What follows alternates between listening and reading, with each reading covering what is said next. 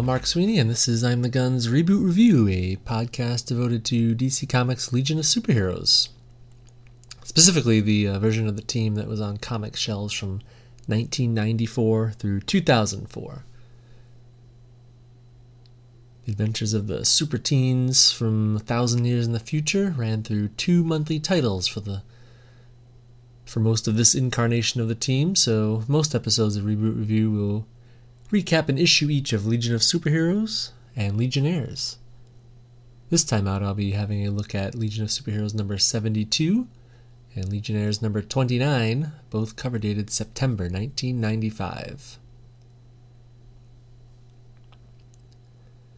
So LSH 72 kicks off the second year of the Reboot Legion's existence and serves as a kind of kind of an epilogue to the team's epic battle with the racist terrorist group, the White Triangle. It also marks a change in, in the creative team.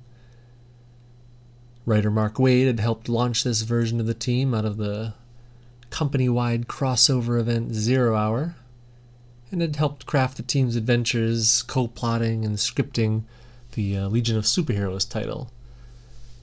But after getting the Legion off to a good start, Waid moved on, continuing his excellent run on The Flash and devoting time to the crazy number of other titles he was writing at the time, including Impulse, Captain America, a little prestige number called Kingdom Come. The Legion books were left in the capable hands of co plotter and colorist Tom McCraw, co plotter and scripter Tom Peyer, and the editorial team of Mike McAvennie and KC Carlson all of whom uh, had been around pretty much since the reboot's inception. So, this first McCraw Peyer story in this title is called Absent Friends, and it's drawn by Lee Moder and Ron Boyd, the regular illustration team on the book, and was lettered by Pat Brousseau. We're also treated to another Alan Davis Mark Farmer stunner of a cover, as a mourning cosmic boy stands beneath the statues of fallen legionnaires. So the issue begins with a eulogy by Legion founder and benefactor R.J. Brand for those lost during the brutal battle with the White Triangle. This eulogy is delivered to the assembled members of the Legion, the Heroes for Hire workforce, and various members of the Science Police and United Planets delegates. Most despondent in the crowd are Ambassador Winema Wazzo, and the workforce's Ultra Boy, who were closest to Legionnaire Apparition, who lost her life during this conflict. The crowd is assembled in a public square outside Legion headquarters and before three gleaming golden statues erected to legionnaires fallen in battle. The three statues represent Apparition, Kid Quantum, the first Legion casualty, and there's also a statue of Andromeda, whom the galaxy thinks is dead, but uh, very few, including Cosmic Boy, United Planet's President Chu, and we readers, we know she's actually imprisoned on an asteroid called Planet Hell due to her involvement with the White Triangle. And the president has thought it's in the best interest of the United Planets uh, to believe Andromeda dead rather than know her as a Legion traitor. Uh, following R.J. Brand's remarks, the Legionnaires talk among themselves, and to those gathered, Cosmic Boy puts on a brave face to talk to the press. But uh, when he's asked if the Legion is a death trap for kids, he uh, he moves on to console Apparition's boyfriend, Ultra Boy.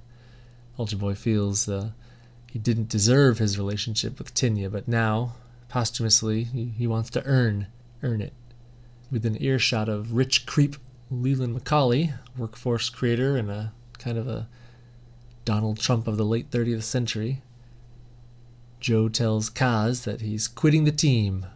This enrages McCauley, but Kaz immediately threatens with the Legion's law team should McCauley object. This exchange is interrupted by the UP delegate from the planet Aleph, homeworld of Legionnaire Kinetix, who has been on leave since losing her telekinetic powers. Apparently, Zoe has gone missing, and the delegate wants some answers, none of which Cosmic Boy has.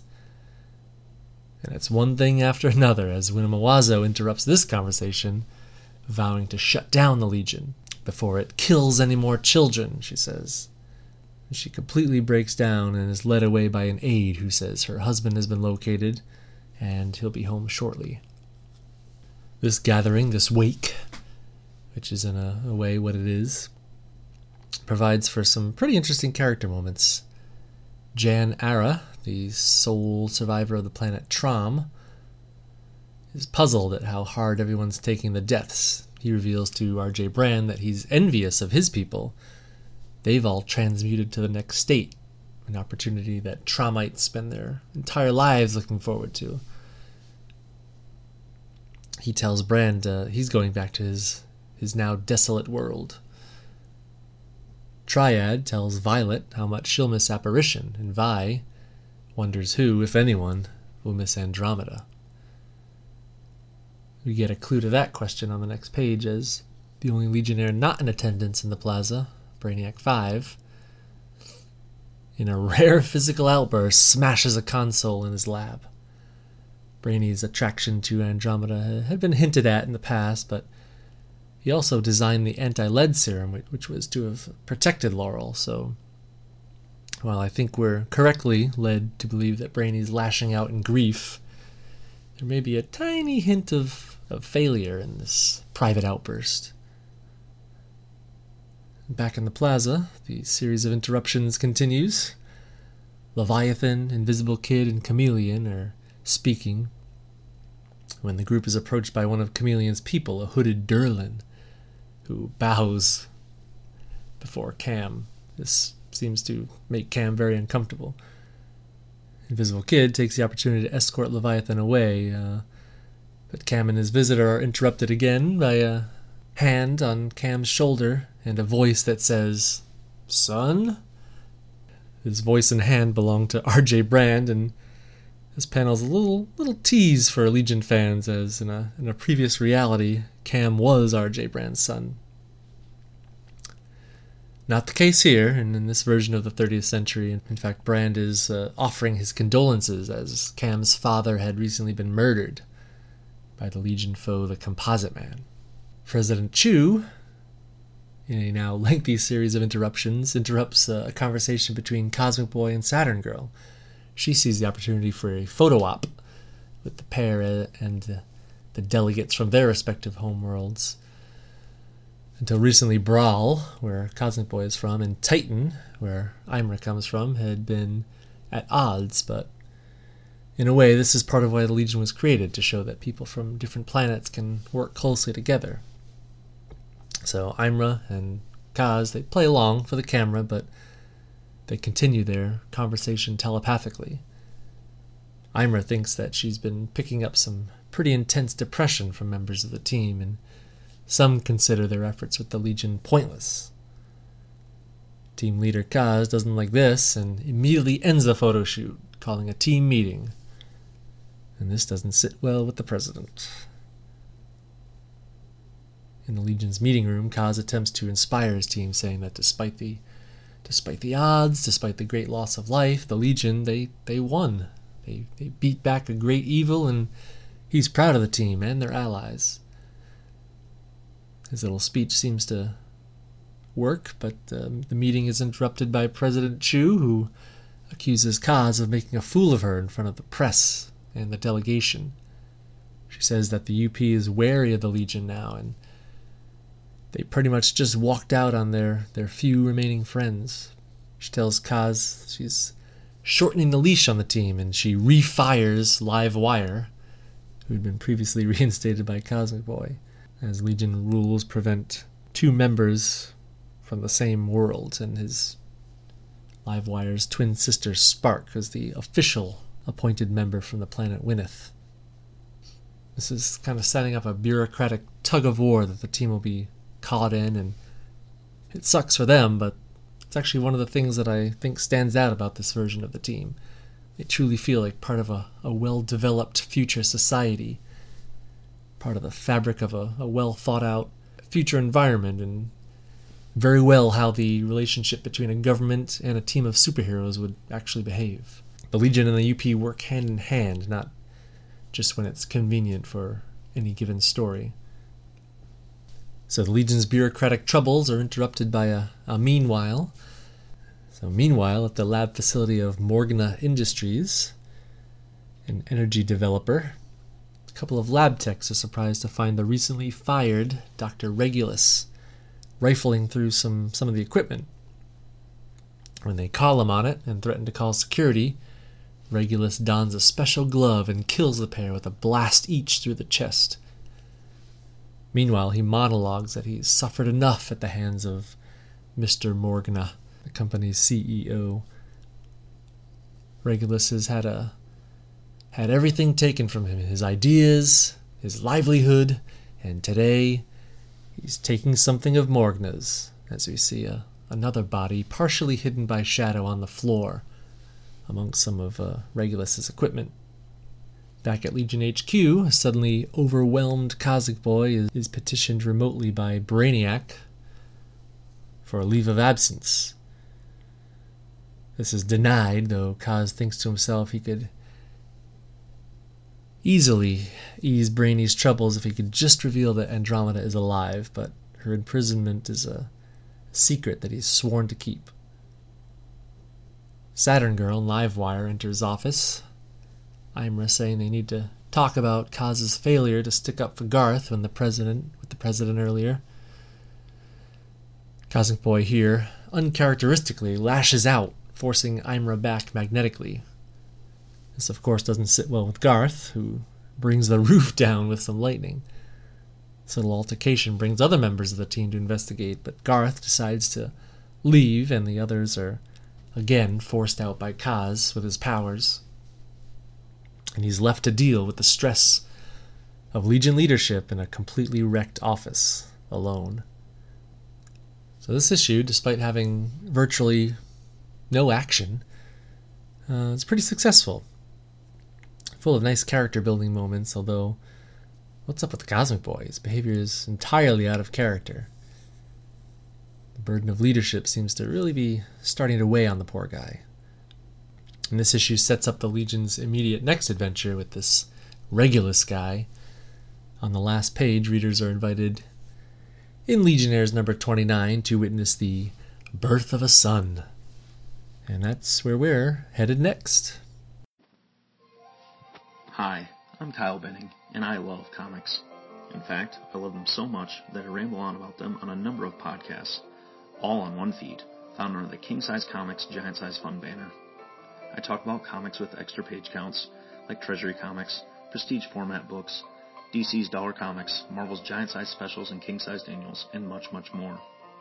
I also love to talk about DC's Crisis on Multiple Earth crossovers, free comics from special promos, Free Comic Book Day, Star Wars, my life as a Teenage Mutant Ninja Turtles fan, random comic book back issues, and many other elements of geek culture that happen to strike my fancy.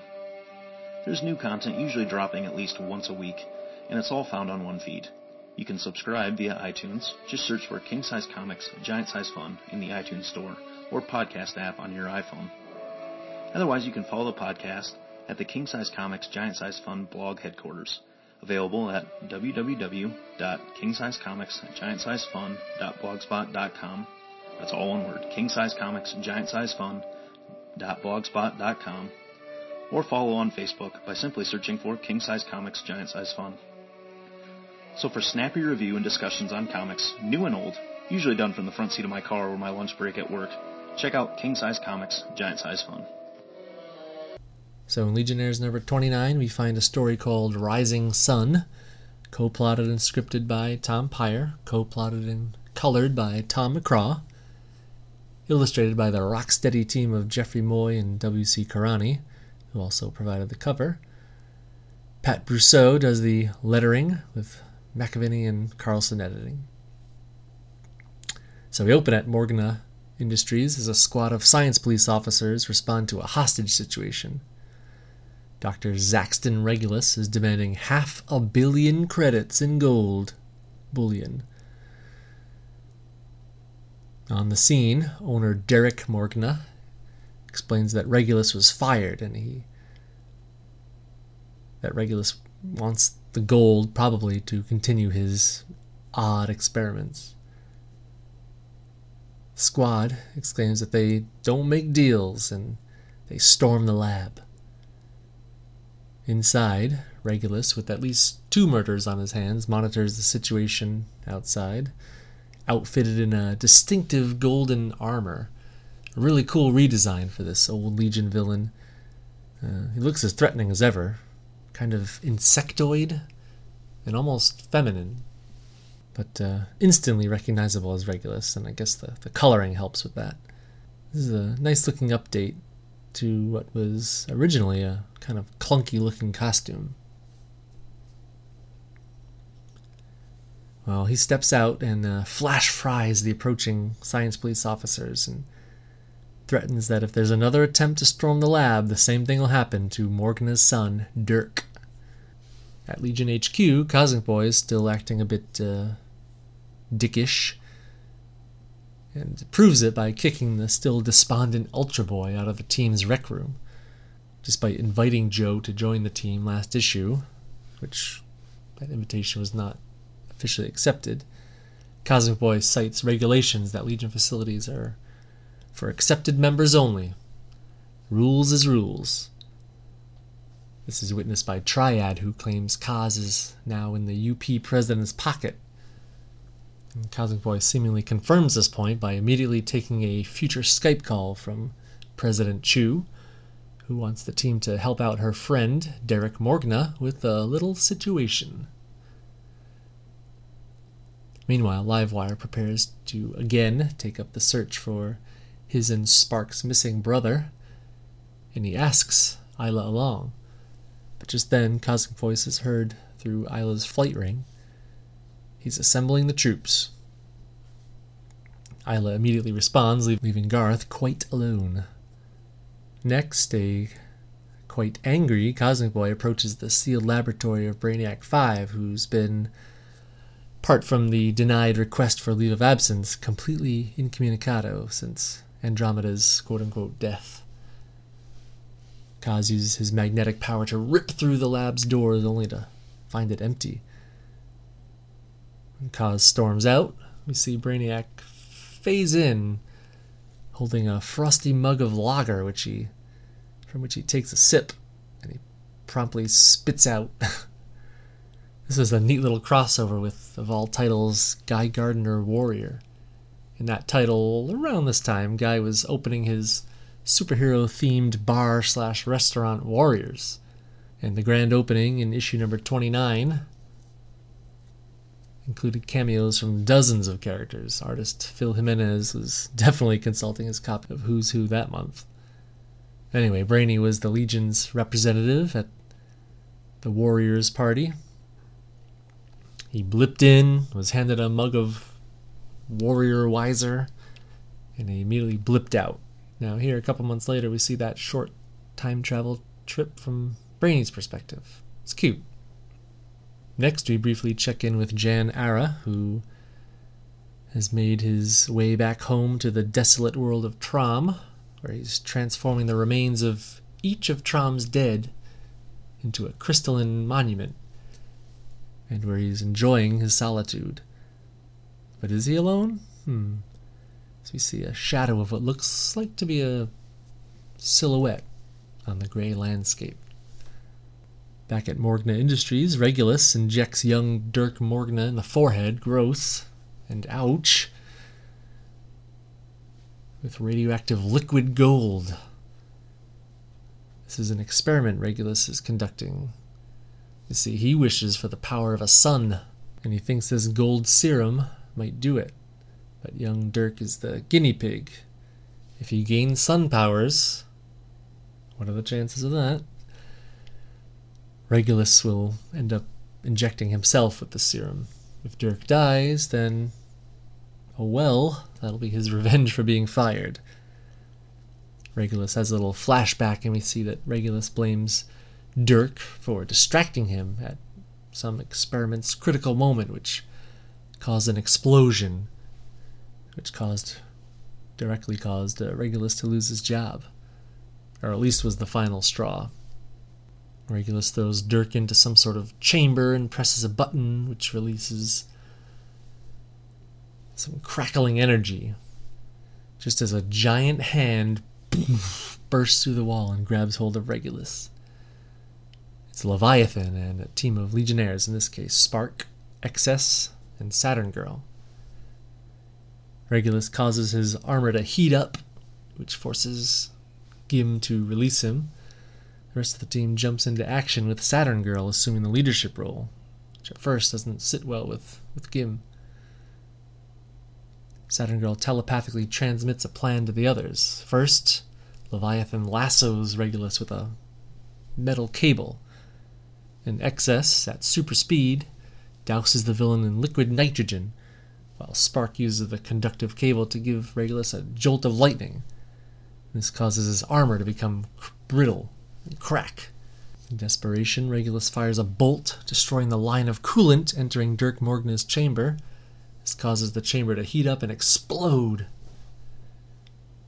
In the explosion, Saturn Girl has a vision of a phantom like being reaching out to her, screaming, Help me! To which she calls out, Valor? just as she's yanked away by excess. Now, this is the second time she's seen, or thought she's seen, the mythic, godlike figure of the Seeder of Worlds who she says has been dead for a thousand years. But has he? Hmm. In the meantime, it dawns on everyone that they should maybe check on Dirk Morgna, though it seems improbable that he could have survived that explosion. Just as Morgna's father, who's now on the scene, is about to break down, they all hear a voice and see a bright light emanate from the remains of the chamber. It's Dirk's voice, but whatever he is now, it's too bright to behold. Just then, the bad penny called Regulus turns up again, though his armor is melted all around him. He lashes out at Derek Morgna, burning his arm. Then the fiery hand of what was what was Dirk Morgna sends a bolt poof, towards Regulus, blinding him. Dirk says he won't let Regulus hurt anyone again, but it's still too bright for anyone to lay eyes on. Dirk approaches the group, pleading, What's happening to me? And we, the readers, are allowed a tiny glimpse of the fire being that was once Dirk Morgna. So, yeah, Dirk was a pretty big part of Legion continuity's past, serving as longtime member Sunboy, but that wouldn't be the case in the reboot the risk of spoilers, despite this origin story, which follows pretty closely with the old Silver Age story, reboot Dirk would remain pretty much on the sidelines of Legion adventures to come. Obviously, this is a direction for the character mapped out by the creative teams of these two series, but I've often thought of Dirk's marginalization out of the spotlight in the 90s as kind of penance for the character's sins of the past. In previous continuity, Dirk retired from the Legion, allowed himself to be corrupted in the world of EarthGov politics, and made some pretty bad choices. It didn't end well for Sunboy in what's called the Five Years Later run, uh, though it did make for some pretty compelling storytelling. And in a way, I imagine Dirk is earning his way back to herohood throughout this incarnation. Alright, that will do it for Legion Comics. Cover dated September 1995. Please check out previous reboot reviews on iTunes if you are so moved, or on the blog, imthegun.blogspot.com, where I'll put up some images from these issues. Okay, thanks for listening, and until next we meet, LOL. Live on Legion.